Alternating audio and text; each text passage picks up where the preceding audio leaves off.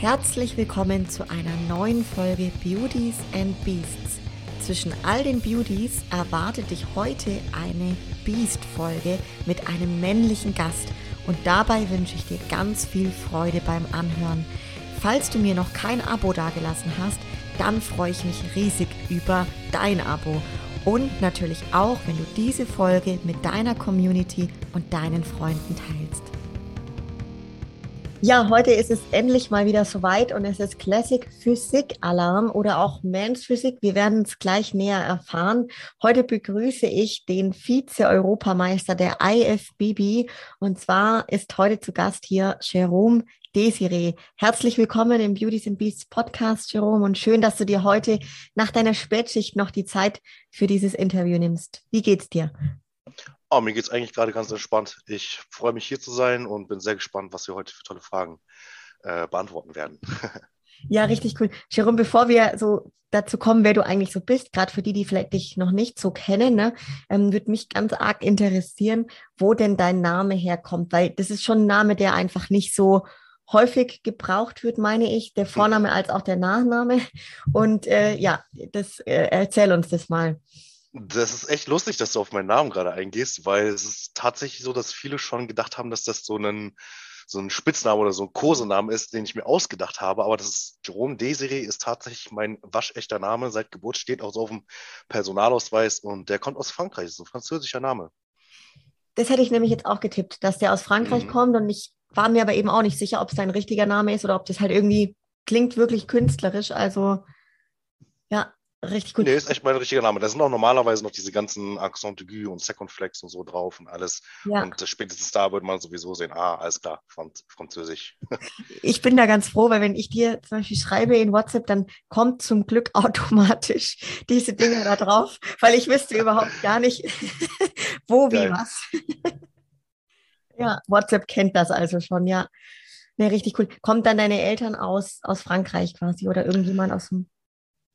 Also ich habe mir von meinem Vater sagen lassen, der hat mal so eine Stammbaumrückführung irgendwann mal machen lassen und das ist dann wohl irgendwie so gewesen, dass ich in der Zeit von Napoleon Bonaparte, wo der durch Deutschland getravelt ist, in Anführungsstrichen, haben sich wohl irgendwie welche aus dem, keine Ahnung, Adelsbereich oder so wohl in Deutschland niedergelassen und daran lässt sich das zurückführen, dass da wohl welche mit dem Nachnamen Désirée dann sich niedergelassen haben und irgendwo aus diesen Stammwurzeln stamme ich halt dann wohl irgendwie ab.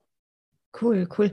Kennst du dann andere, die auch so heißen? Weil ich habe es wirklich noch nie gehört, als dein Nachname jetzt. Nachname? Nachname müsste ich jetzt, glaube ich, jetzt so auf Anhieb wüsste ich da jetzt keinen, aber tatsächlich kenne ich schon 1, 2, 3 Leute, die auch Jérôme mit Vornamen heißen. Okay. Ja, cool. Ja, ist doch schön, wenn man nicht so heißt wie alle. Ja. Mega. Vielleicht magst du jetzt, Jérôme, gerade für die Leute, die dabei sind, die dich noch nicht so aktiv verfolgen, weil ich hatte dir schon berichtet, ich verfolge dich quasi, das dürfte seit 2015 gewesen sein, seitdem du auch Wettkämpfe aktiv machst, nämlich genau in der Mainz Physik-Klasse, da habe ich dich schon gesehen auf der Bühne, da warst du sehr erfolgreich und für die, die dich jetzt noch nicht kennen, vielleicht, dass du dich einfach gerade mal in deinen Worten kurz vorstellst, wer du bist und was du so machst. Okay, ich weiß gar nicht, wo ich da anfangen soll. Ich versuche mal relativ weit vorne anzufangen, aber ohne, dass das jetzt zu weit ausschweift. Also tatsächlich mache ich so... Sport, in Anführungsstrichen, habe ich angefangen mit 2010. So die ersten Jahre zu der Zeit waren dann halt schon echt erstmal viel Verschwendung. Ich habe kein Trainingssystem gehabt. Ich habe auf Ernährung, wie das so ist, so Hauptsache Pumpenbruder nach dem Motto. Erstmal ins Training gestartet und das waren so die ersten 2 Jahre. Die Ergebnisse waren dann dementsprechend dann erstmal mager. Bis ich dann 2013 das erste Mal mit Wettkampf-Bodybuilding tatsächlich in Kontakt getreten bin. Damals noch beim NAC. Da habe ich mir das erste Mal die Westdeutsche Meisterschaft, glaube ich, war das, angeguckt. Irgendwo in der Nähe von der Eifel, Rheinbach, genau. Und da habe ich dann auch so den ersten Kontakt damals mit meinem guten Kumpel, auch heute noch, André Patrice, den kennen ja auch wahrscheinlich viele. Da habe ich so den ersten Kontakt mit ihm dann pflegen können. Und da bin ich, weiß ich noch ganz genau, ich bin in diesen Raum reingegangen. Und genau in dem Moment, ja, meine Katze reißt hier gerade die Hütte ab, Entschuldigung. Bin in diesen Raum reingegangen und genau in dem Moment war dann auch der an dem Abend den Gesamtsieg gemacht hat, war dann auf der Bühne. Der sah geisteskrank brutal aus, hat eine unfassbar geile Kür aufs Parkett gebracht und ich war sofort, dachte ich mir nur so, Alter, so krass kann man aussehen, das kann man damit machen, da will ich auch irgendwann mal hin. Und ja, daraufhin habe ich mich dann immer mehr so mit Leuten aus der Szene zusammengetan, eben halt so ein André, damals auch die ganzen Leute aus der GmbF-Zeit und so noch ein bisschen dann angefangen halt eben mit Training und Ernährung mich mehr auseinanderzusetzen. Und dann muss ich dich einmal korrigieren, ich mache tatsächlich selber Wettkämpfe schon ein Jahr vorher. 2015 war nicht meine erste Saison. 2014 habe ich schon mal Wettkampf gemacht. Und zwar war das dann da, jetzt wird es richtig wild, da war das so, dass 2013 auch der erste Mainz Physik-Wettkampf auf deutschem Boden stattgefunden hat. Und das war damals die erste Cologne Beach Style hier in Köln. Ach, war das 2013 schon? Das war da hat da noch der Atem Rippin, genau. Ja, genau, der hat da gewonnen. Und da dachte ich auch schon so, Junge, der sah echt gut aus. Und ich weiß noch, da hatte ich echt noch wenig so Fitnessfreunde. Ich bin ganz alleine zu diesem Wettkampf hin, weil ich den unbedingt sehen wollte nach meiner Arbeit, als es schon mitten im Geschehen war, habe mich da wie so ein Fanboy unten hingesetzt und habe richtig mit Sternen in den Augen dahin geguckt und dachte mir so, Alter, diese Klasse ist ja mal arschgeil und nächstes Jahr will ich nicht hier unten sitzen, sondern da oben auf der Bühne selber stehen. Gesagt, getan, 2014 dahin, direkt ins Finale gekommen, 5. geworden, Blut geleckt, viel Komplimente bekommen, viel Zuspruch bekommen. André hat mich dann zu dem Zeitpunkt auch geisteskrank gestört, dann ist die damalige Fitness-WG 2015 entstanden. Ich wohne tatsächlich auch immer noch in der WG hier übrigens. Und dann habe ich mit André zusammen diese Fitness-WG gegründet und der hat mich dann auch heftig eben 2015 gepusht. Damals hat der gesagt, Jerome, du hast das Potenzial, deutscher Meister in der Men's Physik zu werden. Da bin ich felsenfest davon überzeugt. Und dann haben wir, ja, so da fing das dann quasi an. Und dann habe ich halt echt Jahr für Jahr für Jahr, also jedes Jahr bis 2020 auch Wettkämpfe gemacht bisher. Krass, hey, okay, voll spannend. Das hätte ich jetzt gar nicht so zusammenbekommen, ne? Auch vor allem, dass es schon echt einige Jahre auch sind. Ich kann mich erinnern, beim Cologne Beach, dann im Jahr 2016 warst du, glaube ich, auch dabei, gell? Da war ich als Besucher dabei, weil wir hatten dann über André ein paar Freunde, die er vorbereitet hat. Und ich habe da so ein bisschen mitgeholfen. Und wir haben halt eben auch damals noch den YouTube-Kanal geführt. Da haben wir dann auch das Video dazu gedreht und so. Da war ich dann, also bei den Cologne Beach Style habe ich tatsächlich nur 2014 selbst mitgemacht. Und sonst die Jahre war ich immer als Besucher gerne da, weil ich einfach so einen schönen Wettkampf gefunden habe. Ja, absolut, absolut. Ich war da zweimal selber dann auf der Bühne dabei. Und es war echt immer also ich fand, es war der schönste Wettkampf, weil es einfach draußen war. Halt besonders von der Location. Ja, ganz genau. Ganz genau. Ja. Mega geil. Wenn wir so ein paar Jahre zurückgehen, ein paar mehr Jahre, wie kam es überhaupt bei dir, Jerome, zu diesem Bodybuilding-Sport? Weil hast du denn davor auch irgendwie Sportarten getrieben? Also hol uns da so ein bisschen mal ab. Ich denke, das fing schon sehr früh bei mir an. Ich habe, da muss ich jetzt kurz überlegen, von 6 bis 12 habe ich Judo gemacht, weil mein Vater damals auch Judoka war und hier im Brüller BTV war das. Aus Brühl komme ich auch her. Und da habe ich halt, wie gesagt, 6 Jahre Judo gemacht und dann habe ich mit Judo aufgehört. Dann habe ich angefangen, Breakdance zu machen, auch 2,5 Jahre, 3 Jahre oder so, was ja auch schon ziemlich sportlich ist, würde ich jetzt mal so behaupten. Ich habe Fußball gespielt, ich habe geboxt, ich habe Rugby gespielt. Also ich war eigentlich durchweg immer in irgendeiner sportlichen Aktivität. Und dann war das so, dass ich aufgrund meines Vaters, der war auch schon immer sehr gut bei Land, ne? Damals war der auch bei der Marine und dann hat selber eben auch Judo gemacht, da auch schon mit Turnieren und Wettkämpfen dementsprechend schon Ambitionen. Ich selber damals auch halt als kleiner Fuzzi. Und ich habe da immer so ein bisschen aufgesehen. Ich habe mich immer so ein kleiner Affe an seinen Arm dran gehangen. Ich habe immer gedacht, Papa ist der Stärkste und wenn ich mal groß bin, will ich auch so stark sein wie Papa. Das hat sich irgendwie bei mir so manifestiert vom Gedanken.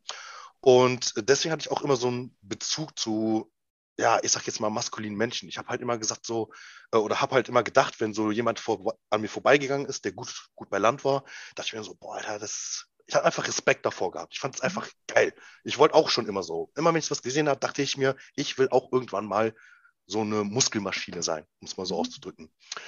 Und dann war das damals zuletzt so, mit circa 15 bis 18 habe ich halt, wie gesagt, Breakdance gemacht und habe dann mit 18 meine Ausbildung damals angefangen und hatte dann keine Zeit mehr, um in die Tanzschule zu gehen, hatte dann aber Zeit, endlich ins Fitnessstudio zu gehen.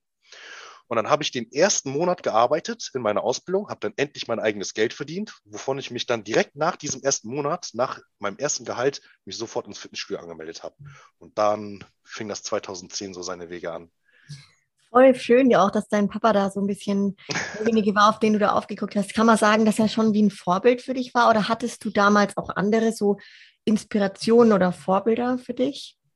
Ja, ich weiß nicht, Vorbild, was das anbelangt, würde ich jetzt, glaube ich, nicht sagen, aber ich habe auf jeden Fall schon sehr zu ihm aufgesehen, so.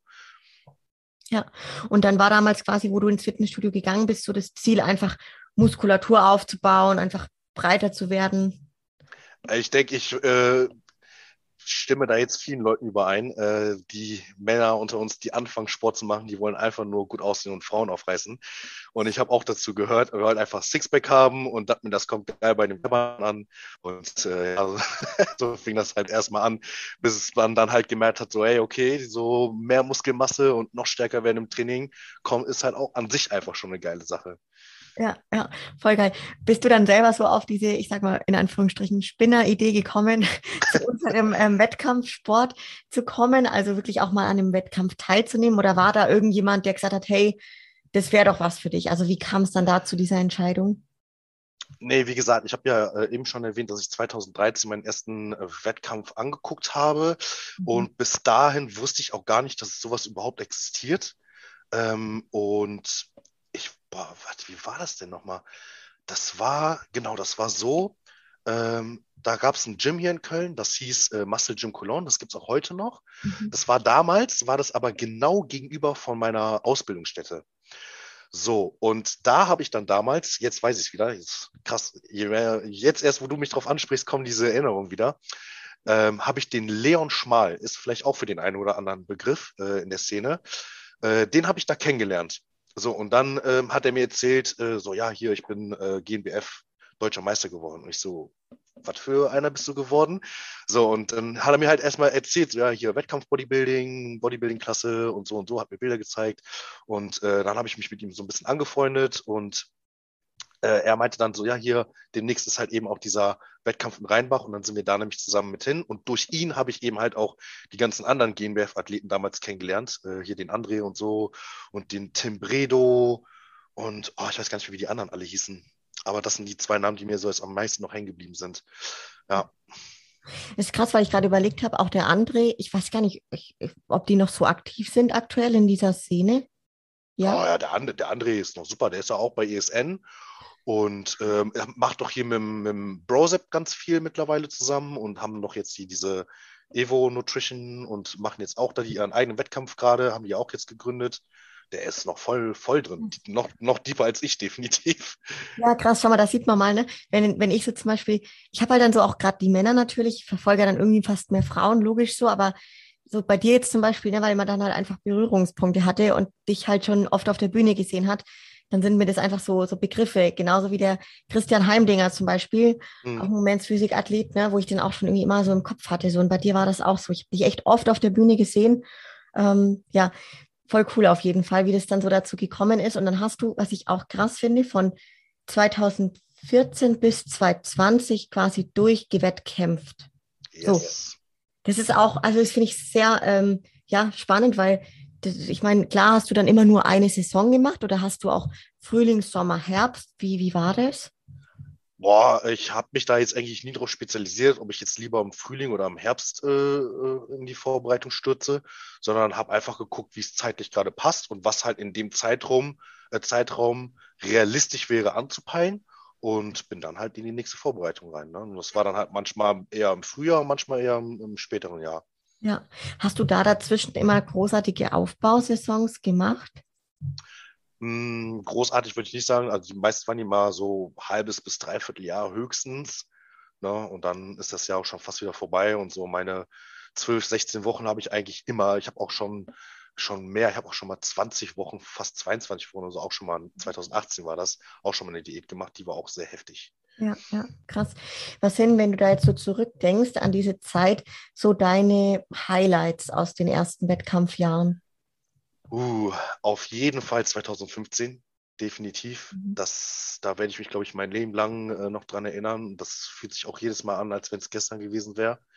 Das war mit Abstand das schönste Erlebnis, auch jetzt nicht nur generell da, die NRW, das war ja da, mit der NRW-Meisterschaft Gesamtsieg und Deutscher Meister, sondern auch das Ganze, was dazugehört hat, weil da habe ich erst richtig gelernt, was quasi Wettkampf-Bodybuilding, Diät und so weiter ist, und da habe ich halt angefangen, so die ersten Learnings innerhalb einer Wettkampfdiät, was du ja auch nur lernst, wenn du es halt eben mal machst. Das ist ja nicht mal eben so ein bisschen so eine Sommershape-Diät.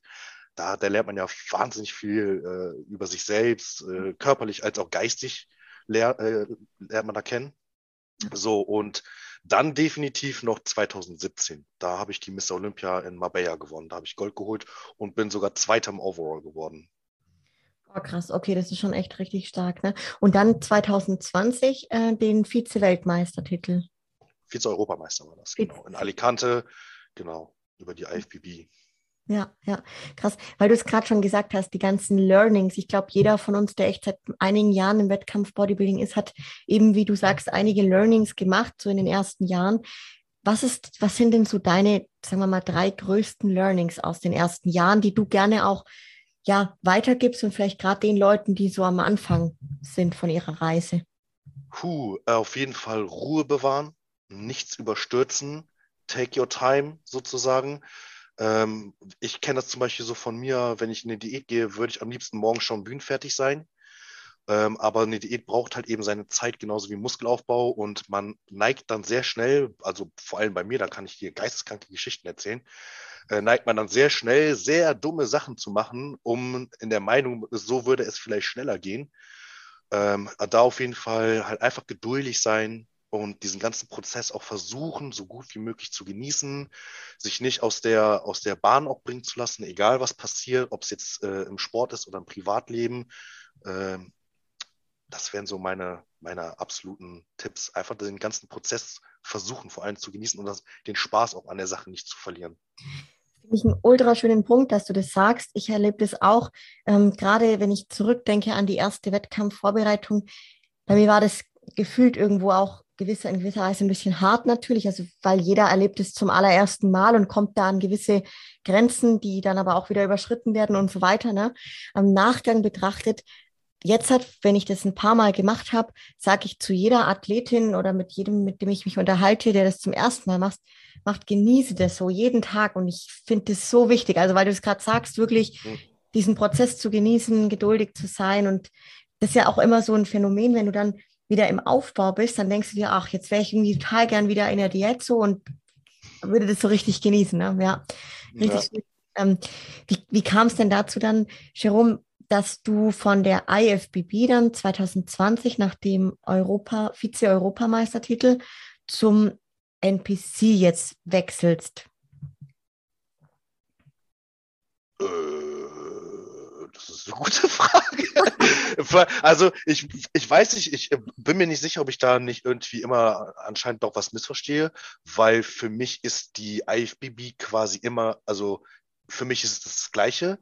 Die NPC ist ja einfach nur ein anderer Verband, und letztendlich, weil wenn du ja jetzt über die NPC startest, bist du ja am Ende dann doch trotzdem in der IFBB Pro League. So, und deswegen sehe ich da jetzt keinen großen Unterschied. Ich sehe halt einfach nur einen Unterschied zwischen IFBB Elite Pro und IFBB Pro League. So sehe ich das. Ja. So, und die Europameisterschaft von der IFBB ist ja trotzdem auch IFBB irgendwie. Auch wenn es halt jetzt über einen NPC-Wettkampf quasi stattgefunden hat. Das ist ja irgendwo immer noch IFBB. Ja, finde ich cool, dass du das sagst.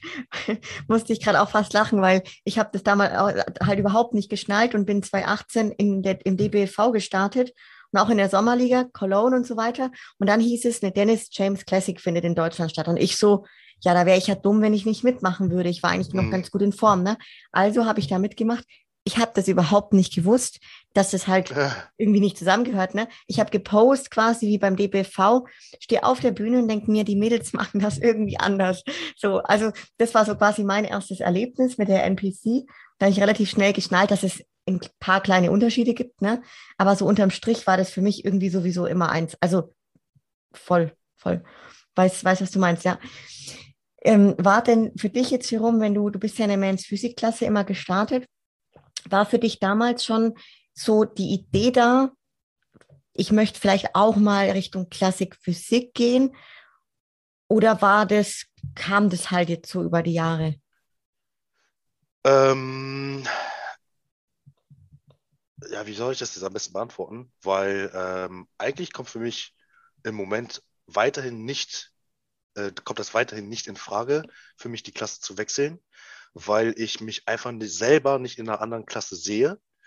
Ich feiere die Mainz Physik-Posen, ich feiere die Klasse an sich, ich mag die Optik, ich mag das auch in Boardshots zu trainieren, zu posen, auch wenn ich die Beine trainiere und vermeintlich gute Beine habe, was ich mir oft sagen lassen habe und anhören darf, aber nur weil man gute Beine hat oder so. Ich meine, guck dir mal die Profiathleten, die Top 10 oder meinetwegen Top 5 der Mainz Physik an, die haben alle geisteskrank gute Beine mittlerweile.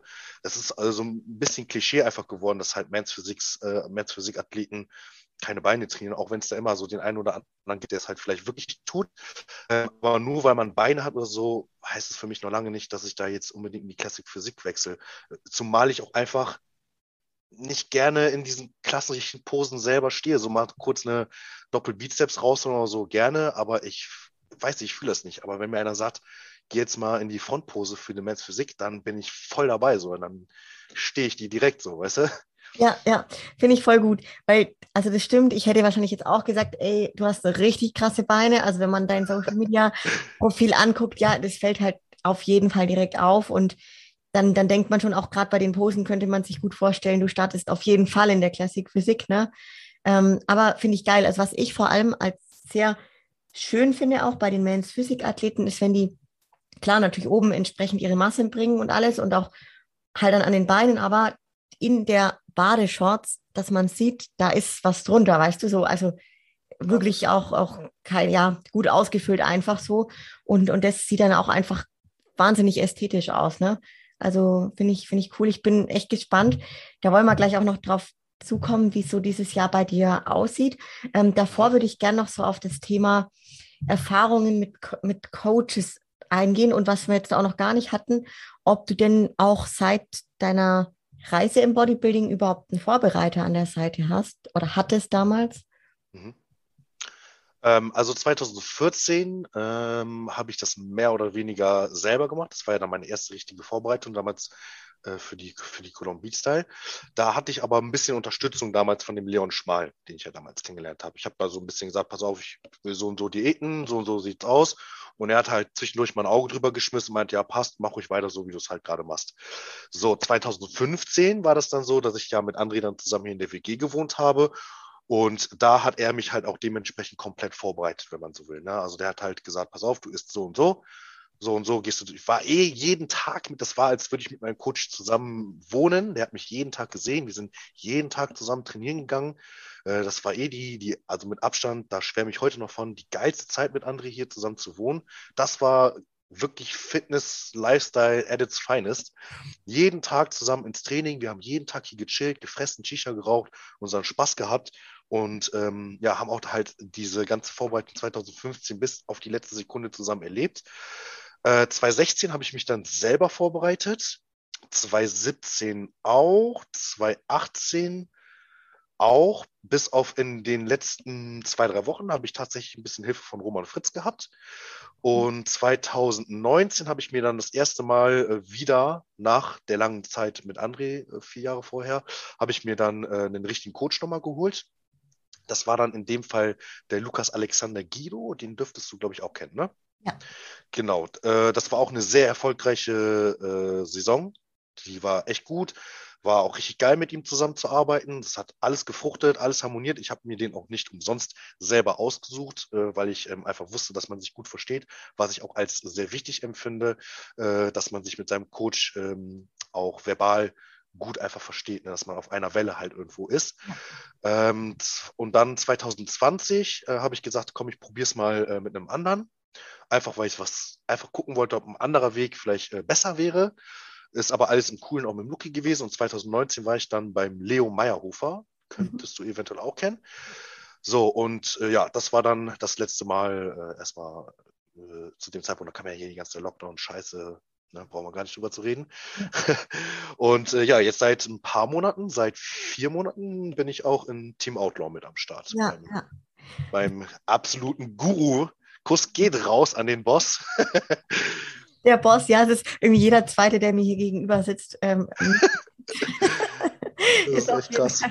Bei Stefan, ja. Aber voll geil, vor allem, Jérôme, wo hast du denn dann auch gerade in den Jahren, wo du dich selber vorbereitet hast, also das finde ich auch selten, muss ich sagen, dass jemand sich dann gerade in den ersten Jahren komplett selber vorbereitet, ne? Weil oft hast du es halt andersrum, die Leute sind immer bei einem Coach und dann sagen sie irgendwann mal, ich probiere das mal selber aus, so. Bei dir war es andersrum eher, ja. Ja, fast andersrum. Also 2015 mit André schon viel Hilfe, aber halt eben auch viel Erfahrung gehabt. Und dann 2016 dachte ich mir, komm, der hat dir das so gut gezeigt, das kriegst du auch irgendwie alleine hin. Und wir haben ja zu dem Zeitpunkt immer noch selber hier auch zusammen gewohnt. Und wir haben trotzdem noch zusammen trainiert, aber wir haben halt so, er hat so gemacht, wie er es für richtig hält. Ich habe gemacht, wie ich es für richtig halte. Da dann aber, wie ich eben schon gesagt habe, man überpaced dann auch ganz gerne und macht dann Dinge, die man vielleicht im Nachhinein Resümee wirkend nicht gerne gemacht hätte. Da kommen wir zu einer Story, die muss ich dir unbedingt erzählen, damit du das auch für die Zuschauer vielleicht, um zu verstehen, wie krank man sein kann. In dem Fall, ich habe dann die letzten 4 Wochen vor der Barcelona Arnold's Classics, die du ja mitverfolgt hast, mit 800 Kalorien diätet. Only Eiweiß und Brokkoli. Also ich habe nur noch Hähnchen und Brokkoli. Das waren meine einzigen 2 Lebensmittel für 4 Wochen gegessen. Ich habe 1 Stunde Cardio am Tag gemacht und bin trainieren gegangen, jeden Tag. Restdays gab es eine lange Zeit nicht für mich, war gar kein Begriff für mich. Und da kann ich dir auf den Gramm genau sagen, dass ich so gute 4 Kilo Muskelmasse komplett abgeschmissen habe. Oh shit. Und ich war 4 Kilo leichter als davor. Und bin auch dann direkt danach, ich war ja dann 1 Woche nach der Arnold's Classics, war ich in Prag, wo ich wie auch immer den 4. Platz geholt habe. Das verstehe ich bis heute nicht, obwohl die Jungs alle 10 Kilo schwerer waren als ich. Bin dann dahin und zu einem Doc gegangen, habe ein Blutbild machen lassen und meine Werte waren komplett, der hat mich sofort angerufen und meinte, Jérôme, du musst herkommen. Da sind einige Werte komplett im Keller. Scheiße, wie krass, hey, aber wie kommt es dazu, gerade zu diesen 800 Kalorien, zu diesem Move irgendwie, also? Ja, wie das halt so ist. Ich habe halt gedacht, je weniger ich esse und je mehr ich mache, umso schneller werde ich ripped. Und ich wollte halt ultimativ ripped sein. Und ich dachte, das ist der Weg. Und weil mich ja keiner des Besseren belehrt hat, weil ich es ja alles selber gemacht habe, dachte ich mir, wird schon laufen. Krass. Aber da muss ich aber auch noch zu sagen, mach das erstmal. Mach das, sei mal so krank im Kopf, dass du es überhaupt durchziehst so lange, nur das zu essen. Also das ist wirklich wild und da habe ich großen Respekt vor, definitiv. Und man muss sagen, also ich kann sagen, ich habe live bei der Arnold Classics in Barcelona war ich dabei und da hattest du ja eine recht gute Form. Also da würde ich jetzt, also in meiner Erinnerung, weißt du, oder was? Also wenn ich mir die Bilder angucke, denke ich mir nur so furchtbar, ganz furchtbar. Das, also da war ja gar nichts mehr an mir dran. Also ehrlich, das waren 68 Kilo. Okay, krass. Was hast du da für einen Platz gemacht? Ich bin direkt wieder nach Hause gefahren. Das war richtig wild. Da waren es irgendwie gefühlt 42 Teilnehmer allein in meiner Klasse. Ich glaube, ich stand eine Viertelstunde auf der Bühne und musste flexen, weil ich irgendwie schon im zweiten Gruppenvergleich irgendwie dran war oder so. Und dann durften wir alle wieder runter und dann hieß es ja, Startnummer so und so und so und so. Ihr seid weiter, der Rest, gute Heimreise. Ach ja, klar. Und dann war es das. Dann war es das einfach. Shit, aber stimmt, da war Hölle viel los. Ah, und weißt du, wer noch gut abgeschnitten hat, jetzt kommt mir das, der Armando war da auch noch so gut, ne? Ja, der hat da gut abgerissen. Ja. Der Mike Sommerfeld war damals auch da und ich meine, der ist da Dritter damals geworden. Da war der auch so ein bisschen im Thema. Stimmt, das war in Deutschland alles recht, recht gut, ja. Mhm. Ja, krass, ey, das ist ja wild. Also ich dachte immer so, dass solche Moves machen, so, ja, so die Bikini-Mädels mal, aber gut, da hast du auf jeden Fall auch mal echt was Krasses durchgemacht hier, ja. Ja, jetzt, wo du es auch gerade sagst, mir fällt auch gerade ein, dass ich nämlich mit dem Armando und mit dem Ben Lukas nach der Arnold's Classics sind wir nämlich sogar noch Burger essen gegangen. Ach, geil. Und ich meine, dass einer von beiden, glaube ich, sogar Gold geholt hat und ich glaube, der Ben Lukas ist, glaube ich, Zweiter geworden in seiner Klasse, wenn ich mich nicht täusche. Irgendwie sowas. Ja, also die waren auf jeden Fall beide ziemlich stark. Gut abgeschnitten. Ja. Geil, hey, mega krass. Ja, krass. Und da hast du echt deine eigenen Erfahrungen gemacht. Gut, dann auch Vorbereiter gehabt, wo du ja, glaube ich, bei allen relativ zufrieden warst. Jetzt bist du beim Stefan, beim Boss of Outlaw. Wie ist die Zusammenarbeit mit Stefan für dich? eigentlich ganz entspannt. Ich habe mein vollstes Vertrauen in sein Wissen. Ich habe das sehr schnell zu spüren bekommen, dass er wirklich gnadenlos weiß, wovon er spricht. Und sofort, auf egal was für eine Frage du ihm stellst, hat er sofort eine logisch und plausibel klingende Antwort, die auch einfach einleuchtend ist.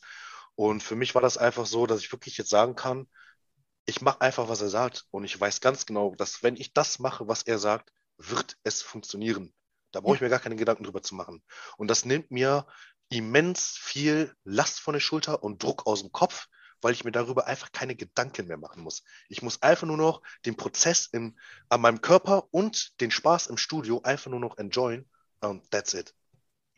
So geil, Jerome, wie du das gerade gesagt hast. Ich habe mich gerade gefühlt, als wäre, ja, das hätte jetzt genauso aus meinem Mund rauskommen können. Das ist wirklich, ich habe 2 Jahre mich dann auch selber vorbereitet, hat funktioniert, ne? Aber ich habe gemerkt, was für einen Kopfstress mir das macht und boah, und dann habe ich das endlich auch wieder in vertraute Hände gegeben und bei mir war es genauso. Ich habe sehr schnell bei Stefan von Beginn an dieses vertraute, geborgene Gefühl gehabt und gewusst, der weiß, von was er redet und ich muss einfach nur noch ausführen und darf mich so auf diese Umsetzung konzentrieren und das ist schon echt Gold wert. Also ich weiß da auf jeden Fall, was du meinst, ja. Ja. Was hat sich denn, seitdem du mit dem Stefan als Coach jetzt zusammenarbeitest, verändert oder hat sich überhaupt was verändert so? Oh, das hat sich schon ein bisschen was verändert. Ich meine, mir war schon immer bewusst, worauf es jetzt ernährungstechnisch ankommt, von der Lebensmittelauswahl, sage ich jetzt mal. Was für mich sich da aber wirklich nochmal deutlich mehr verändert hat, ist, dass man halt dass ich jetzt sehr viele Mahlzeiten esse, aber halt sehr viele relativ kleine Mahlzeiten. Ob ich jetzt auf Diät bin oder im Aufbau bin, das ist egal. Aber ich habe jetzt an meinen Trainingstagen 8 feste Mahlzeiten, die halt selbst auf Diät jetzt nicht klein sind oder so. Also ich bin auch wirklich alle 2 Stunden bin ich am Essen. Das ist verrückt. Und aber fühlt sich halt super, super gut an. Und da auch schon in den ersten 4 Wochen, wo ich dann angefangen habe mit ihm, schon die ersten signifikanten Veränderungen halt wahrgenommen. Obwohl ich mehr gegessen habe, also auch von den Kalorien her, habe ich halt direkt erstmal 5 Kilo gedroppt. Bis wir dann jetzt natürlich dann peu à peu noch immer weiter höher gegangen sind mit den Kalorien. Und auch vom Trainingssystem hatte ich halt dieses klassische Top-Set, Back-Off-Set in den meisten Fall. Auch mal ganz klassische 3 Sätze, 8 bis 12 Wiederholungen, Rest-Pause-Sets und so mit dabei. Aber auch da vom Trainingsplan halt wirklich sehr spezialisiert auf meine Schwächen, dass die ausgebaut werden, was ich mittlerweile auch deutlich festgestellt habe, jetzt nach 4 Monaten.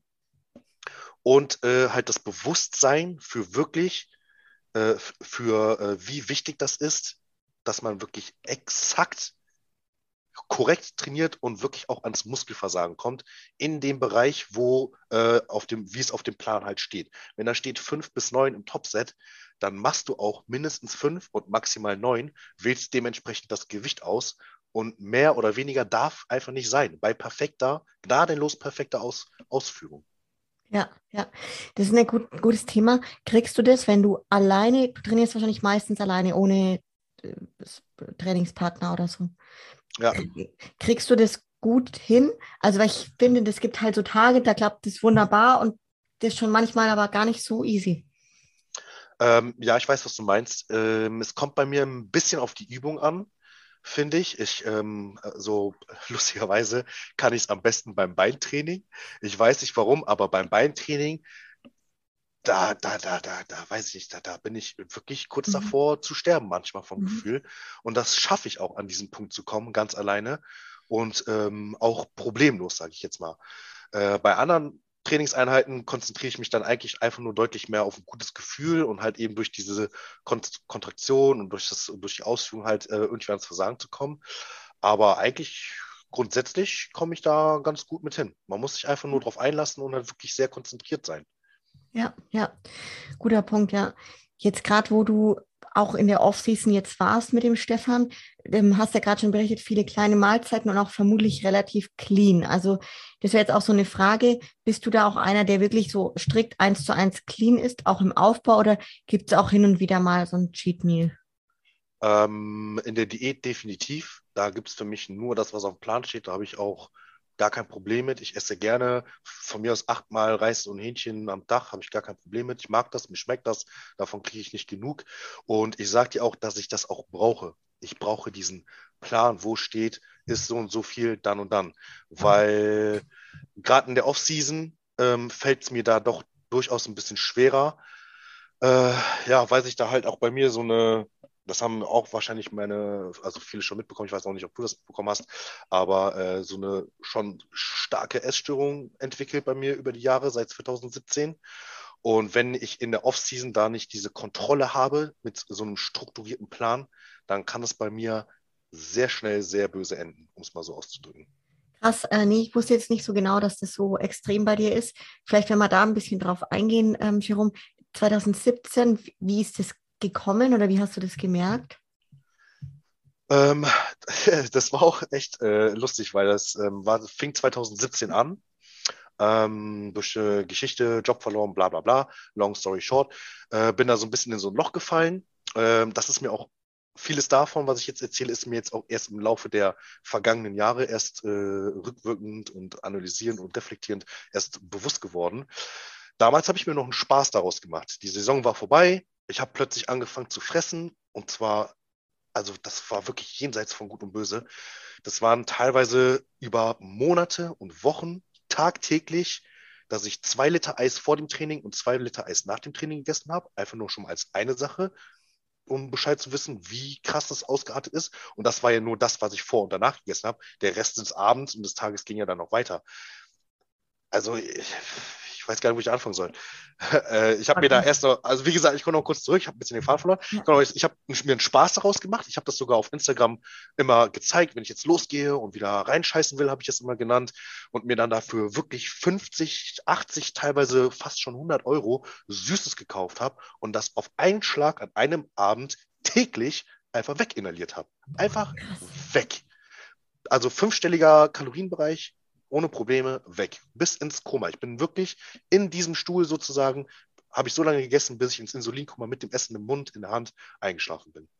So, und das hat sich wirklich dann über Wochen, Monate, bis hin zu Jahre dann so gestreckt, bis ich dann irgendwann auf das Wort Binge-Eating gestoßen bin. Habe das damals sogar noch ausgesprochen als Binge-Eating. Da habe ich immer gesagt, was ist denn Binge-Eating? Und habe mich dann immer mehr damit beschäftigt und irgendwann hat es dann Klick gemacht und dann ist mir klar geworden, okay, Jérôme, du scheinst da ein mächtiges Problem zu haben. Das ist auf jeden Fall auch nicht normal. Vor allem, was es auch für Auswirkungen mittlerweile dann auf meinen Körper hat. Mhm. Wollte ich jetzt auch gerade fragen, wie du damals, also einmal natürlich klar vom Erscheinungsbild, aber auch, wie du dich gefühlt hast. Also ich kann mir vorstellen, klar, ich meine, wenn du dich da halb ins Koma frisst, sowieso nicht, dass man sich gut fühlt, aber also es muss echt übel sein, ja? Das war auf jeden Fall nicht gut. Erstmal der Magen spielt halt schnell nicht mehr so wirklich mit. Ne? Du fühlst dich durchweg aufgebläht und das Problem ist, du lernst halt einfach nicht daraus, weil der Körper, der hat mir einfach eine Art Signal gegeben, Jérôme, gönn dir, und dann bin ich halt los und es hätte nur ein Gummibärchen sein müssen. Hätte ich dieses Gummibärchen gegessen, hätte sofort dieser Schalter Klick gemacht. Und dann wäre es geendet in 1 Million Gummibärchen, wenn du so willst. Also ich bin dann wie so ein Zombie, habe ich mich angezogen, bin die Tür raus, egal wie viel Uhr, ich wohne hier mitten in der Kölner Innenstadt. Hier hat alles 24/7 lang auf, ob es ein Kiosk ist, ob es ein Rewe ist. Du hast also durchweg die Möglichkeit, einkaufen zu gehen. Und dann bin ich los und habe mir gekauft. Alles, was ich sehe, worauf ich Bock habe, gekauft. 50 Euro, 80 Euro, scheißegal. Rein damit, ab nach Hause, 2 Stunden später, alles weg. Oh, krass. Heftig. Vielleicht auch die noch viel wichtigere Frage, wie hast du es geschafft, davon wieder auf eine andere Spur zu kommen? Also ich denke, ganz weg ist es wahrscheinlich noch gar nicht, aber... Nee. Ja. Also das war so, erstmal habe ich mir das ganze Thema bewusst gemacht. So, ich war mir erstmal klar, okay, Jérôme, du hast eine Essstörung und du kommst da allein nicht raus. Ich habe es oft genug probiert. Was mir halt immer wieder geholfen hat, da kommen wir dann nochmal auf dieses Thema Struktur zurück. Ich bin in eine nächste Wettkampfdiät gegangen und irgendwie war das bei mir immer so, ist auch heute so, dass sobald ich auf Diät bin und ich weiß, ich arbeite wieder auf ein Ziel hinaus, ist das irgendwie, kann ich einfacher damit umgehen. Es ist nicht weg, es ist immer noch tagtäglich da, aber ich kann damit deutlich besser umgehen. So, jetzt ist das so, dass es halt aber wirklich von Jahr zu Jahr dann nach dieser Saison gefühlt immer schlimmer geworden ist. Es ist immer mehr ausgeartet, es hat immer krassere Nebenwirkungen gehabt auf meinen Körper, auch auf meine Psyche, auch vor allem. Ich bin richtig depressiv geworden, wenn ich so einen Essanfall hatte und so weiter. Und jetzt bin ich dabei gerade, also ich bin auch gerade mittendrin, habe ich mir jetzt wirklich gesagt, so, weil jetzt auch die letzten Monate noch vor dem Stefan, bevor ich zu ihm gegangen bin, ist das wieder viel zu oft passiert etc. Und jetzt bin ich gerade in einer Behandlung mit psychiatrischer Hilfe, genau so. Hatte jetzt auch meine erste, sozusagen zweite Sitzung hinter mir und muss jetzt schon sagen, dass es schon deutlich besser ist, da offen drüber zu reden, sich das bewusst zu machen und damit ganz klar mit sich selbst auch umzugehen. Ja, ja, finde ich richtig stark. Und ich glaube, das ist ganz arg schön jetzt auch. Danke dir dafür, dass du das so offen teilst, weil ich meine es auch zu erahnen oder auch natürlich jetzt klar, man hat immer mal wieder mit Leuten Gespräche und das ist eigentlich schon sehr weit verbreitet, habe ich den Eindruck, in der Szene sowieso. Und viele, die trauen sich da auch gar nicht dann drüber zu reden. Und dann ist es einfach wichtig, wenn man da ja offen drüber redet, sich, wie du sagst, es bewusst macht und einfach da dann entsprechend auch sich eben die nötige Hilfe holt, ne? Ja. Und ich finde es stark, dass du da mit dem, zum Beispiel jetzt mit dem Plan auch oder generell mit der Zusammenarbeit mit Stefan, dass es da auch so gut funktioniert und das gar nicht mehr so arg bei dir ist da, ne? Ja. Der weiß auch darüber Bescheid. Ich habe den auch darüber informiert, dass ich halt dieses Problem habe und so. Und er sagt halt auch so, dass ich da auf jeden Fall rauskomme und ich mir da nicht zu viel Gedanken machen soll. Ich werde das schon irgendwie schaffen. Er hat mir da auch dann auch Mut zugesprochen, was mich dann auch nochmal voll abgeholt hat und wo ich mir dachte so, ey, Alter, selbst der Stefan, der ist so für dich da. Das kann jetzt einfach nur besser werden. Ja, ja, auf jeden Fall.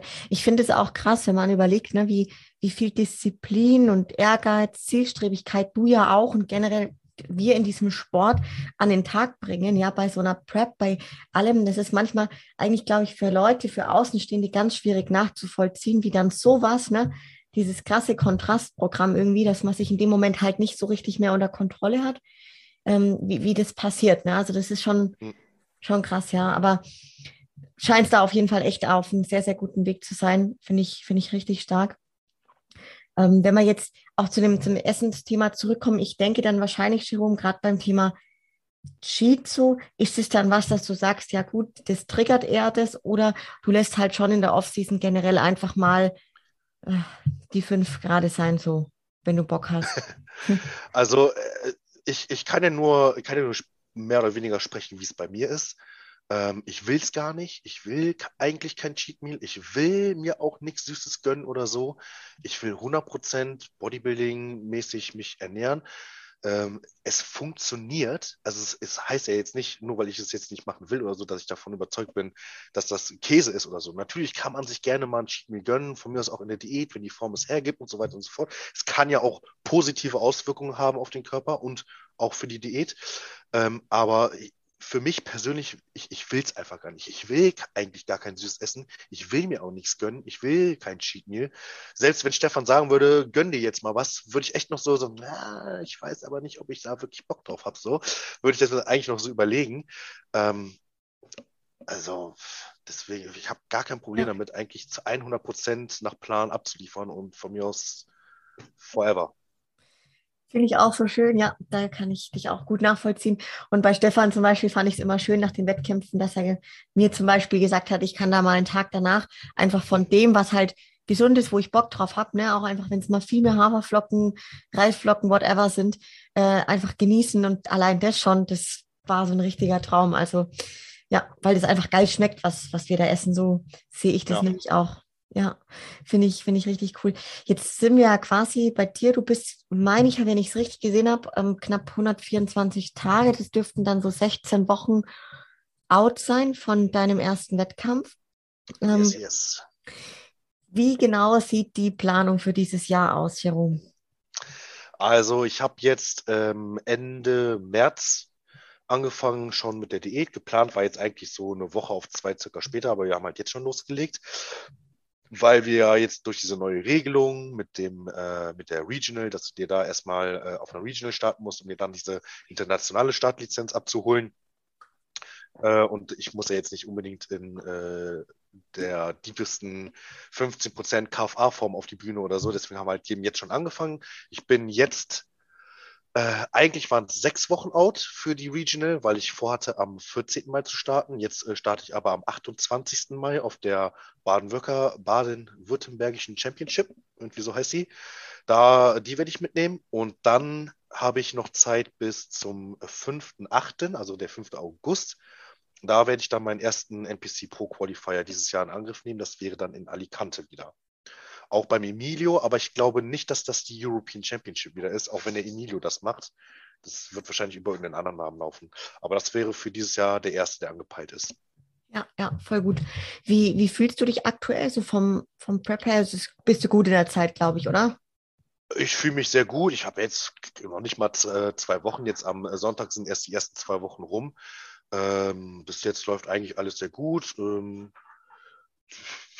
Also ich esse genauso wie in der Off-Season, habe also genau den gleichen Plan, einfach nur weniger Kalorien, deswegen auch da absolut gar keine Umstellung, nur halt in der Portionsgröße. Mein Trainingsplan ist auch erstmal gleich geblieben, deswegen hat sich gar nichts verändert, bis halt eben auf ein bisschen weniger Kalorien, und jetzt heißt es erstmal zurücklehnen und einfach nur Spaß am Training haben, gucken, dass die Performance da bleibt und halt dann schauen, wann dann langsam so die ersten signifikanten Zeichen am Körper reinkicken. Ne? Wenn man dann mal in dem Spiel guckt, das kommt immer so von heute auf morgen, die ganze Zeit wartest du drauf und dann irgendwann guckst du im Training oder zu Hause und denkst dir so, hey, wait a minute, da kommen ja langsam wieder Apps. Ich weiß, das ist so krass. Ich finde deswegen diesen Sport so verrückt, weil es so spannend ist. Dann, wenn man dann in den Spiegel guckt morgens und dann denkt, was ist da eigentlich passiert, dann nimmt man es das erste Mal so richtig wahr. Ja, genau. Cool, mega, mega cool. Was ist dein persönliches Ziel für die erste Saison jetzt in der NPC oder halt deine jetzige Saison dieses Jahr? Ich will dieses Jahr, so wie all die anderen Jahre, seit 2016 die Profikarte kriegen. Mhm. Das ist das absolute Ziel. Ja. Und dieses Jahr werde ich alles dafür tun, um dieses Ziel endlich zu schaffen. Schon mehrfach knapp dran vorbei. Und dieses Jahr habe ich es mir selbst quasi versprochen, werde ich es schaffen. Mega geil. Stimmt. Ich glaube, du hast ein paar Mal den 2. oder 3. gemacht. Ich habe 2019 schon mal einen Klassensieg gemacht in der Pro Qualifier. Dann aber halt eben nicht den Gesamtsieg. Mhm. Es kommt ja dann auch immer ein bisschen auf den Veranstalter und den Wettkampf an, wie das genau aufgeteilt ist. Es gibt ja tatsächlich auch Wettkämpfe, wo schon Klassensieg reicht. Ja. Oder im Gesamtsieg, wie bei der European Championship zum Beispiel, haben die ersten 3 der Gesamtsieger eine Profikarte bekommen. Da hat zum Beispiel der meine Klasse gewonnen hat, ist da 3. geworden im Gesamtsieg. Mhm. Der wurde dann dadurch auch Profi. 2017 war ich ja auch schon ganz knapp dran. Und ja. Ja. Geil, ja, das wird auf jeden Fall was. Was sind denn so für dich die Ziele generell im Bodybuilding? Kannst du das für dich so sagen? Also auch gerade für die nächsten Jahre meine ich jetzt, ne? Dass du sagst, du hast da für dich so einen Ausblick für die nächsten 5 Jahre oder länger, oder machst du dir gar nicht so weit im Voraus die Gedanken? Ich mache mir schon ein bisschen so meine Gedanken. Nehmen wir jetzt mal an, dass ich zum Beispiel dieses Jahr die Karte kriege. Dann bin ich ja jetzt auch quasi nur ein schlechter Profi, will ich jetzt mal sagen. Sagen wir mal so. Natürlich will ich auch da irgendwo Hand und Fuß irgendwie fassen können, dass ich mich da vielleicht auch als Sieger mal auf einen Profi-Wettkampf oder so, vielleicht für eine Mr. Olympia qualifiziere. Das sind halt so Träumereien, aber schon irgendwo ein Traum, an dem ich vielleicht auch trotzdem festhalten mag. Ob es denn dann irgendwann mal Realität wird, kann ich dir heute nicht sagen. Wäre natürlich schön, wenn ja. Langfristig, selbst wenn das Ziel nicht erreicht wird oder so, arbeite ich dann schon halt eher so daran, einfach mein Leben lang so gesund wie möglich Bodybuilding zu machen, so gut wie möglich auch. Ich habe mich auch gerne jetzt an diesen etwas voluminöseren Look gewöhnt mittlerweile. Wiege ich ja 97 Kilo bei nicht allzu schlechter Form. Damals mein erster Wettkampf, wo ich hier 2015 Deutscher Meister geworden bin, habe ich 72 gewogen. Also das sind schon ein paar Kilo Unterschied. So, und ich würde schon ganz gerne so diesen offensichtlichen Bodybuilder-Look schon gerne beibehalten. Ja. Aber halt eben auf so gesunde Art und Weise wie möglich, mit ein bisschen Life-Balance auch im Thema Ernährung und auch mal ein Training vielleicht irgendwann mal ausfallen lassen, weil ich dann nicht mehr ins Kino gehen will oder so. Ein bisschen halt weiter im Bodybuilding, aber mit etwas weniger Leistungsdruck. Sagen wir mal so. Das trifft es, glaube ich, ganz gut. Ja, voll schön. Das klingt auch richtig, richtig gesund einfach von der Einstellung auch, finde ich schön. Und jetzt will ich auf jeden Fall, Jérôme, so ein bisschen auch noch zu dem Alltag kommen, weil wahrscheinlich gibt es ja auch noch das eine oder andere, was du so außer dem Bodybuilding-Leben in deinem Leben tust. Was gibt es da noch so für Sachen? Also was machst du sonst so? Ja, ich bin halt, grundsätzlich bin ich Vollzeit angestellt im Fitnessstudio in der Kraftstation hier in Köln. Da mache ich die Trainingsleitung, mache die Personal Trainer, coache da auch vor Ort. Und da verbringe ich halt dementsprechend auch die meiste Zeit dann. Ich mache da mein Cardio, ich arbeite, mache da mein Training. Und abends verbringe ich dann ganz gerne meine Zeit zu Hause. Ich bin dann auch gerne zu Hause, bin dann auch gerne für mich und hänge dann hier am Computer, daddel ein bisschen vor mich hin. Ich bin leidenschaftlicher PC-Spieler oder generell Zocker, schon seit eh und je. Fing mit Windows 98 schon an sozusagen. Und das genieße ich auch richtig. Das ist so die Zeit, wo ich dann halt wirklich mal einfach so für mich sein kann, ich nicht voll gelabert werde von links und rechts und bedröhnt werde und einfach so ein bisschen meinen Spaß habe mit meinen Internetfreunden, will ich jetzt mal so sagen. Und kann halt dabei auch richtig abschalten einfach mal. Ne? So im Studio, wenn du im Gym bist, schaltest du ja auch irgendwo ab. Du hast halt so richtig deinen Fokus und bist halt voll auf dich gestellt. Ne? Aber so ist halt so dieses Entspannende für mich sein, so ein bisschen. Ja, ja. Ja, kann ich nachvollziehen. Also ich muss lachen, was ich da jetzt gerade sage. Ich habe in meinem Leben noch nie gezockt. Das kann ich nicht nachvollziehen, weil da kann ich überhaupt nicht mitreden einfach. Ich weiß wirklich kein gar nichts, keine Ahnung, aber auf jeden Fall, was ich nachvollziehen kann, was ich meine ist, ich habe auch jahrelang im Studio eben gearbeitet und das ist schon, wenn du da 8 Stunden und Leute von links und rechts und vorn und hinten und das, ja, dann machst du dein eigenes Training noch, bist ja auch wieder im Studio, um dich wieder viele Leute herum und so weiter. Da ist es schon dann auch manchmal ganz schön, auch wenn man ein Mensch ist, der Menschen auch gern mag und gern Leute um sich rum hat, wenn man dann mal ein bisschen Ruhe für sich hat, ne? Ja, genau, das meine ich, ja. Ja, ja, voll cool. Was sagt denn so dein Umfeld zu dem Lebensstil? Weil das finde ich auch, sind halt immer sehr spannende Reaktionen, gerade auch in den ersten Jahren, wenn jemand halt sagt, ich mache Bodybuilding und dann gehe ich sogar auf so eine Bühne. Und wie war das bei dir? Ich erinnere mich da immer sehr schön an den Moment, als ich angefangen habe, das ganze Thema ein bisschen ernster zu nehmen.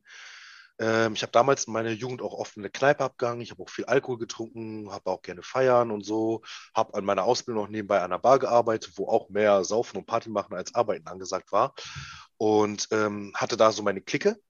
Und irgendwann habe ich dann gesagt, so, jetzt will ich das ja mal ein bisschen ernster durchziehen. Ich will damit auch irgendwie, ich will da mal weiterkommen, ich will damit mal was erreichen. Und ich weiß, dass zum Beispiel Punkt Alkohol einfach da nicht mithalten kann. Also habe ich gesagt, ich werde aufhören, Alkohol zu trinken. Ich will auch aufhören zu rauchen. Damals habe ich auch geraucht. So, und das war mit 2021 circa. So, und ich weiß auch ganz genau, mein damaliger super bester Kumpel hat mich mit entsetzenden Augen angeguckt und sagt, okay, nicht rauchen kann ich verstehen. Aber kein Alkohol? Wieso? Was willst du denn dann hier machen, wenn du bei uns bist und Party machst? Kannst du kein Alkohol, willst du dann hier mit einem Glas Wasser trinken? Und ich sage, ja, genau das will ich dann machen wahrscheinlich. Ne? Und da bin ich das erste Mal so richtig auf Missverständnis gestoßen und auch ein Gefühl von Inakzeptanz irgendwie. Das einfach von der Gesellschaft, dass es nicht akzeptiert werden kann, dass du keinen Alkohol trinken willst. Also als wäre das so ein Must-Have, du musst, wenn du feiern gehst, Alkohol trinken, sonst funktioniert das irgendwie nicht, keine Ahnung.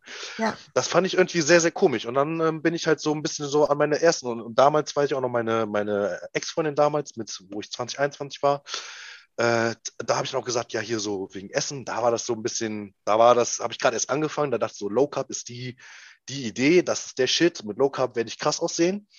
Und da meinte sie nämlich dann auch irgendwann, mit dir kann man gar nicht mehr vernünftig essen, du isst ja gar kein dies, gar kein das und nur noch so und so, das ist ja auch voll unentspannt mit dir. Da haben wir uns natürlich dann auch so unsere ersten Konflikte gehabt und da haben wir dann auch halt schnell gemerkt, dass das einfach nicht funktioniert. Und ansonsten habe ich mir mein Umfeld eigentlich so zurechtgelegt, sage ich eher mal. Ne? Ich habe halt wirklich ganz klar gesagt, okay, du stehst nicht hinter mir und meinen Prinzipien und meinen Idealen und das, was ich vorhabe, dann kann ich dich auch nicht gebrauchen.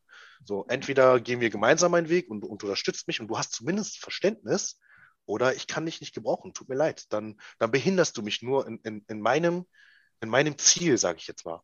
So, und dementsprechend habe ich halt immer mehr mit Leuten dann eben den Kontakt dann aufgebaut, die halt auch da so in dem Bodybuilding geschehen sind und das ganze Thema Fitness deutlich ernster nehmen. Ne? Ja, auch voll geil mit der Fitness-WG und so. Also kann ich sehr, sehr gut nachvollziehen. Wie war das mit deinen Eltern oder gerade jetzt auch deinem Dad, weil der ja auch dich so ein bisschen so zum Sport auch mitgebracht hat? Wie soll ich das sagen? Ich würde jetzt fast sagen, denen ist es mehr oder weniger egal, aber jetzt halt nicht so scheißegal, sondern die sagen, Jerome, du bist alt genug, du weißt, was du machst, mach, was du willst, mach das, worauf du Bock hast. Meine Mama findet Muskeln zum Beispiel gar nicht schön. Die findet das immer eklig. Vor allem, wenn ich auf Diät bin und schon gut abgezogen bin, dann provoziere ich das immer extra, ziehe ich mich so aus vor ihr und flex so richtig so auf lustig halt rum. Und dann sagt sie halt immer so, wie findet man das nur schön und so. Richtig geil. Ja. Und mein Vater ist halt so... wie gesagt, neutral, ne? Die Support, also mittlerweile muss ich ganz ehrlich sagen, vor allem seit 2015 und noch mehr seit 2017, als ich da halt auch die Titel so ein bisschen eingeheimst habe und die halt dann auch gesehen haben, okay, das scheint wohl ganz gut zu klappen bei dem so, ne?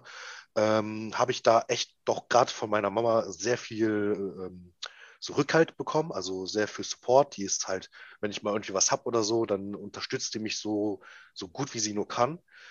Und das, denke ich mal, jetzt über die Jahre hinaus ist das immer mehr so angekommen bei denen. Ne? Die wissen, was ich mache, ob sie es jetzt schön finden oder nicht, sei jetzt mal so dahingestellt, aber die sind auf jeden Fall auch nicht negativ dazu irgendwie.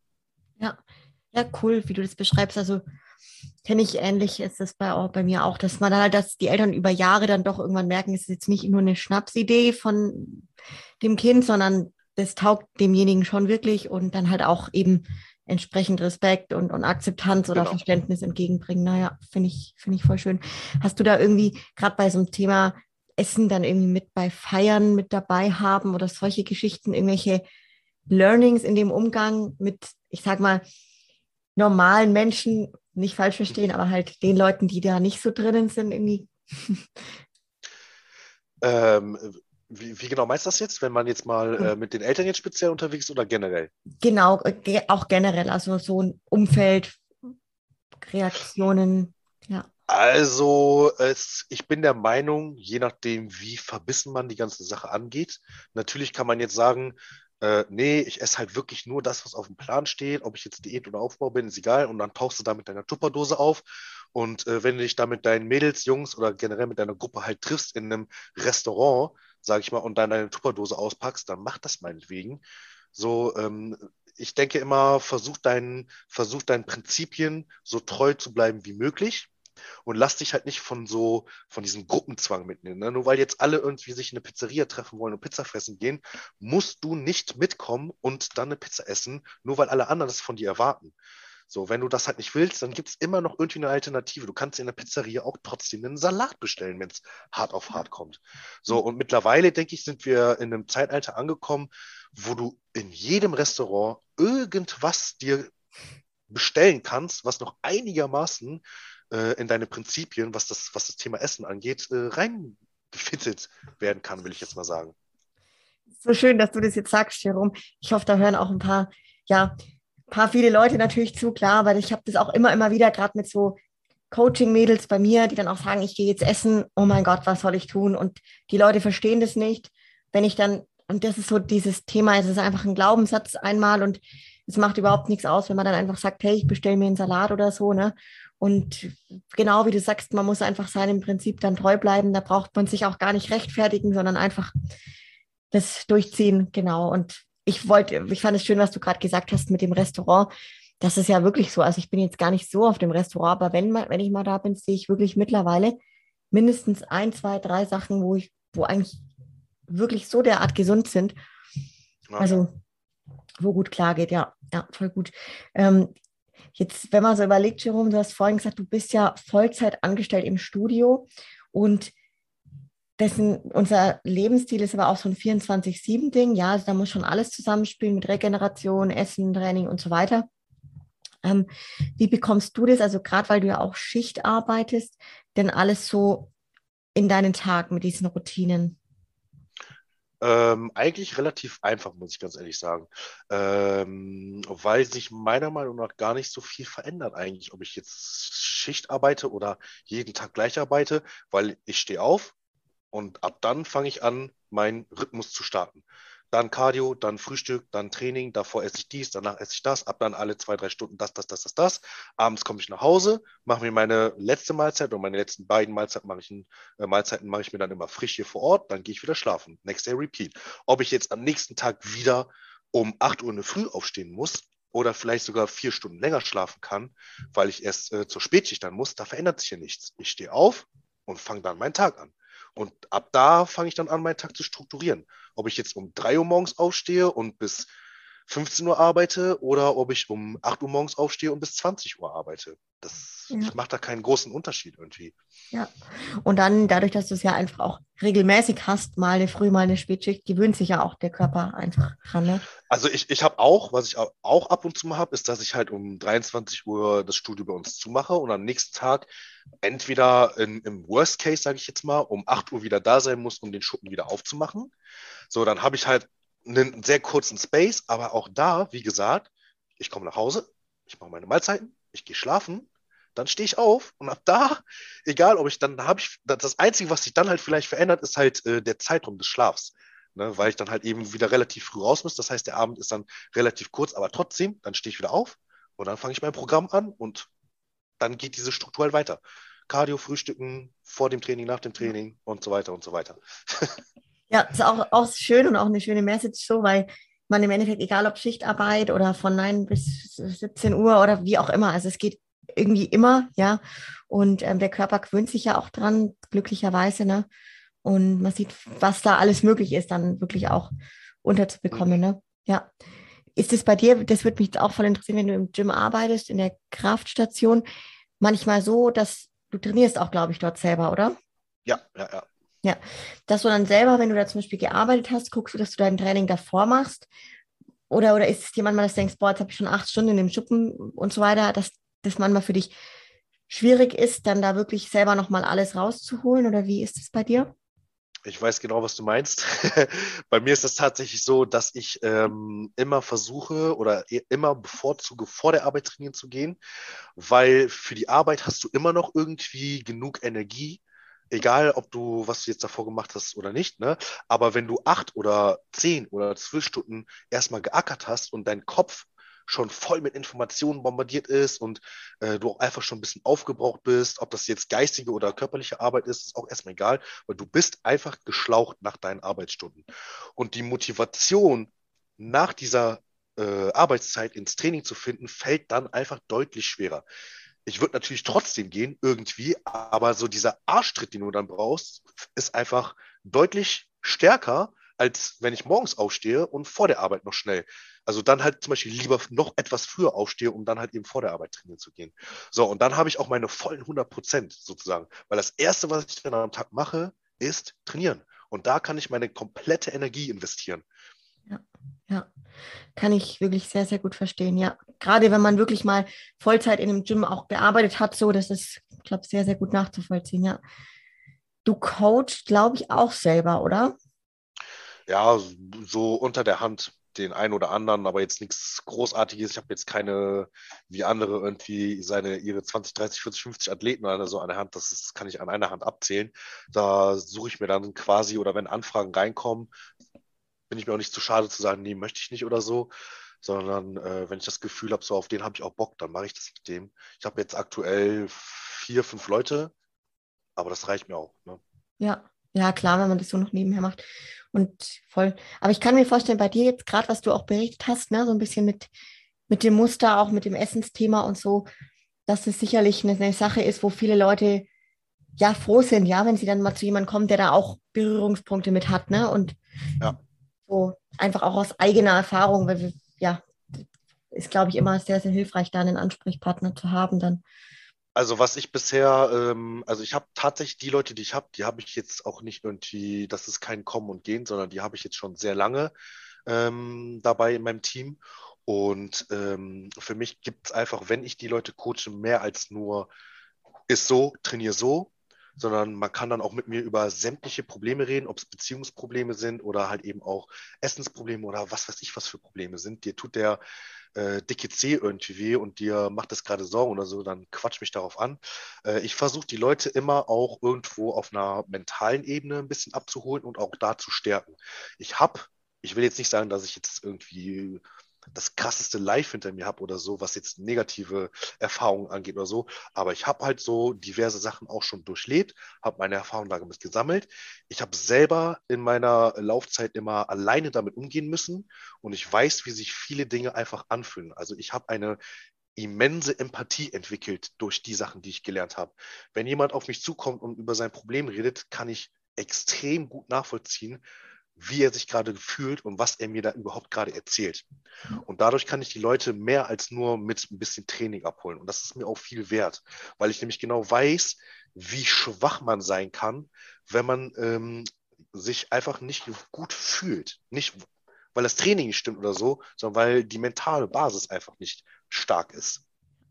Finde ich richtig schön, dieses Ganzheitliche. Und das ist auch ein Ansatz, wo ich sage, es ist so wichtig in unserem Sport sowieso generell immer, aber wie du gerade sagst, ne, wenn halt quasi irgendwie sich gerade von demjenigen, die Freundin hat sich getrennt von ihm so, dann wird das Training danach oder auch vielleicht die Nächte danach nicht so gut laufen und im Endeffekt das, was der Körper dann auch zeigt, sind ja oft einfach nur diese Reaktionen, was halt in einem passiert, ne? Und definitiv, also ich finde es schön und ich erlebe das auch in der Zusammenarbeit mit den Leuten, dass das so wichtig ist, dass da irgendwo alles im Einklang ist und das ist es halt nun mal einfach nicht, weil das Leben halt nicht statisch ist, ne, und immer mal auf und ab ist.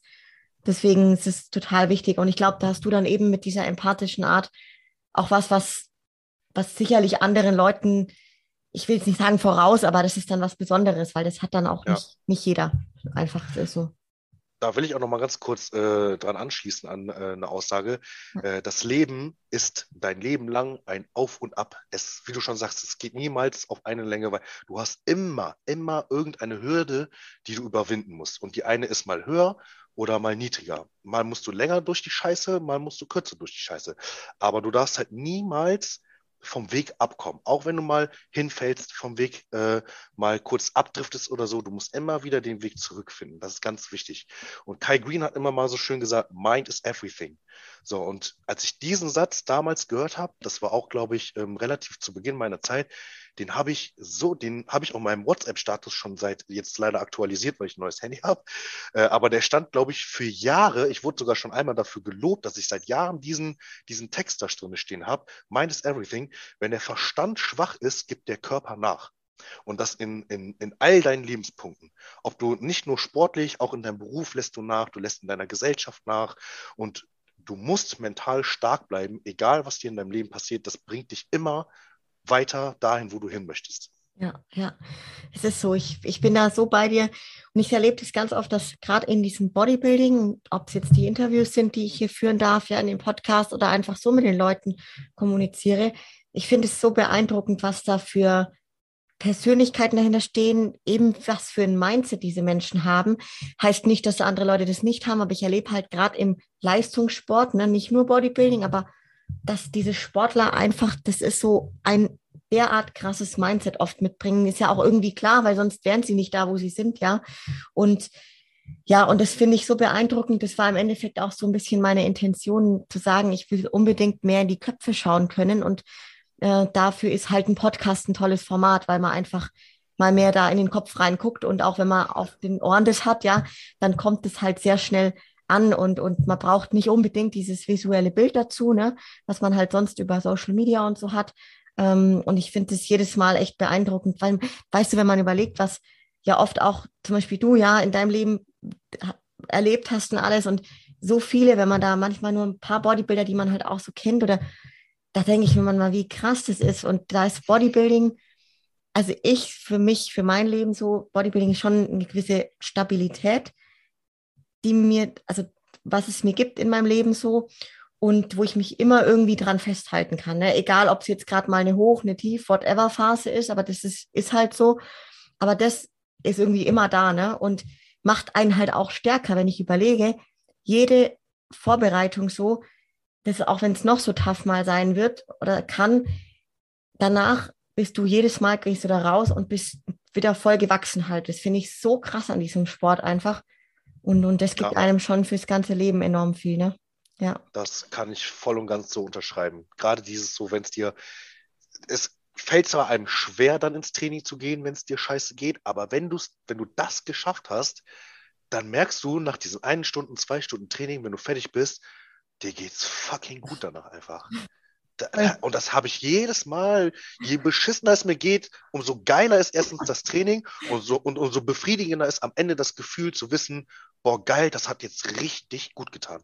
Ja, voll. Wenn man sich denkt, boah, wird es heute und ich bin so schlapp oder wie auch immer und dann gehst du rein und dann ziehst du durch und danach das Allergeilste, hey, mega. Ich glaube, das waren jetzt, also wir sind noch nicht ganz am Ende schon rum, aber es waren jetzt schon mal Richtung Ende sehr schöne Botschaften hier auf jeden Fall für die Leute. Ich würde dich gerne noch fragen, so was auch deine Message an die Welt ist. Also da waren jetzt schon super viele dabei, keine Frage, aber auch wenn man jetzt sagen, hier hören ja wirklich sehr viele Leute zu, die im Kraftsport sind, die Bodybuilding-affin sind, ne? So deine Botschaft für diese Bodybuilding-Bubble und Bodybuilding-Welt. Ich denke, das ist vielleicht noch nicht mal die Message, die ich jetzt versuchen werde, rüberzubringen.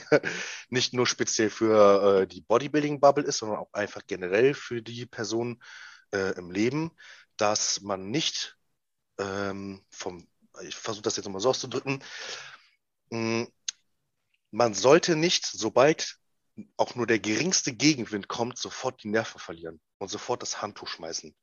Setz dir ein Ziel und tu alles dafür, was du in deiner Macht tun kannst, um dieses Ziel zu erreichen.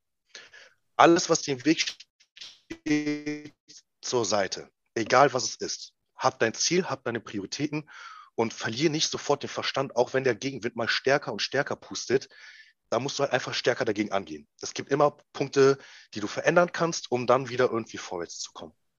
Weil das habe ich schon oft erlebt, dann, wie gesagt, Bauchschmerzen, einen dicken Zeh quasi und direkt, hab keinen Bock mehr. Funktioniert nicht. Nicht mal einen Monat irgendwie versucht, ans Ziel ranzukommen, da kommt nur die kleinste Gegensache und schon wird das Handtuch geschmissen. So, weiß ich nicht. Das finde ich dann immer sehr schade. Ja, voll. Wenn es so super simpel wäre, dann wird es ja irgendwie auch, würden es sicher mehr Leute machen und anders aussehen und so. Sehr, sehr, sehr schöne Message gegen Ende. Und jetzt, Jérôme, darfst du gerne mal noch sagen, wo man dich findet überall. Also klar, ich blende es auch unten in die Shownotes ein, aber ich glaube, einfach nur unter deinem Namen, gell, Jérôme Désirée? Einfach ganz klassisch, kein Fitness, Mr. Instagram, IFBB, schieß mich tot, Accountname, sondern einfach ganz normal Jérôme Désirée, so wie man es spricht und dann findest du mich. Sehr cool. Und da sieht man auch nämlich, weil das sehen jetzt die zuhören, leider nicht, aber die schöne Katze, die du da bei dir hast. Die wollen Aufmerksamkeit gerade. Ja, die bekommen dich auf jeden Fall bald. Ganz, ganz, ganz lieben Dank, Jérôme, auch gerade für deine Offenheit und dieses schöne Gespräch. Hey, also ich fand es richtig toll.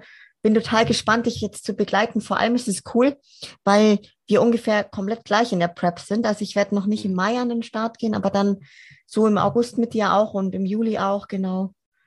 Ich kann mir sehr gut vorstellen, dass wir uns bestimmt auf dem einen oder anderen Wettkampf vor Ort treffen werden. Ja. Bin ich ziemlich sicher. Ich glaube sowieso, Team Boss of Outlaw ist irgendwie ist eh groß. Spätestens zum 300-Kadermann-Teamtreffen in Österreich. Genau. Voll. Ganz, ganz lieben Dank, Jérôme. Und an alle, die dabei waren, wenn euch die Folge gefällt, dann teilt sie sehr gerne in eurer Story mit euren Leuten. Und dann bis zum nächsten Mal. Ciao, ciao. Tschüss.